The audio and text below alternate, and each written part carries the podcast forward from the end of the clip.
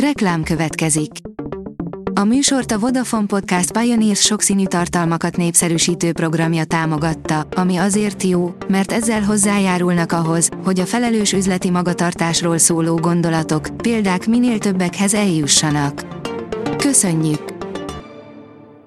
Reklám hangzott el.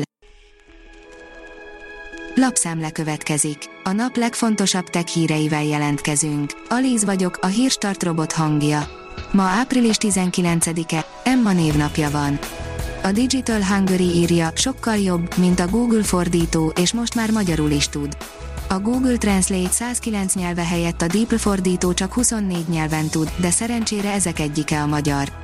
Azért szerencsére, mert tapasztalataink alapján a Google megoldásánál sokkal jobb eredményeket dob ki.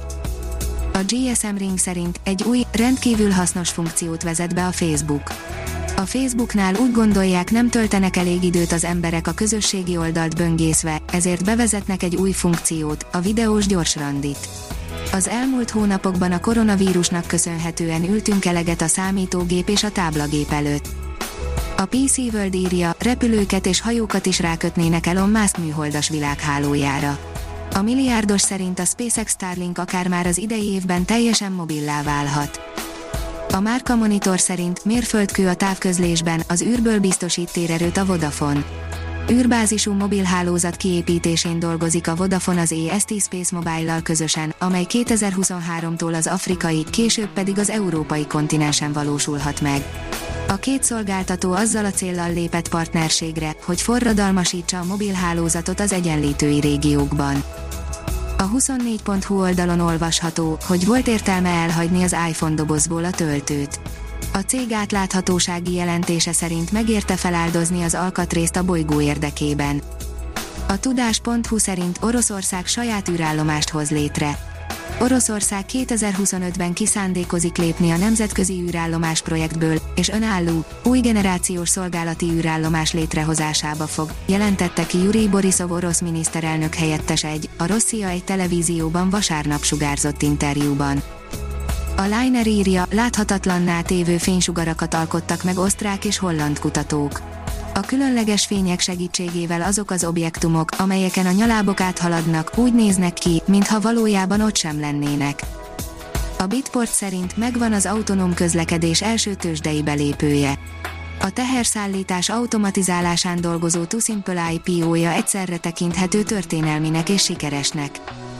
Az indiai koronavírus mutáns Angliában is terjed, de még nem tudni, mennyire veszélyes, írja a HVG. Az angliai közegészségügyi intézet eddig 77 fertőzöttnél mutatta ki az újabb variánst. Az NK oldalon olvasható, hogy hat EU-s intézmény is érintett a SolarWinds támadásban.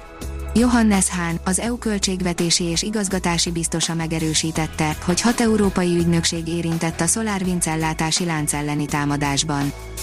A hiradó.hu szerint történelmi pillanat, kövessen állunk a Mars helikopter első útját. A Mars 2020 küldetés egyik kulcs pillanatához érkezett hétfőn, a NASA helikoptere felszállt a vörös bolygó felszínéről, és ezzel az Ingenuity lett az emberiség első másik bolygón repülő eszköze. Az MM Online írja, egyre népszerűbbek a szoftverrobotok. Ma már nem számít szifinek, hogy robotok végeznek egyre több munkát. Az otthonunkban évek óta lehetőségünk van a gépeknek átadni a házi munkát, hogy hasznosabb dolgokkal foglalkozhassunk. A National Geographic oldalon olvasható, hogy 1971 óta működnek űrállomások. 1971. április 19-én állították föld körüli pályára a világ első űrállomását, a szovjet Szajut egyet. A hírstartek lapszemléjét hallotta. Ha még több hírt szeretne hallani, kérjük, látogassa meg a podcast.hírstart.hu oldalunkat, vagy keressen minket a Spotify csatornánkon.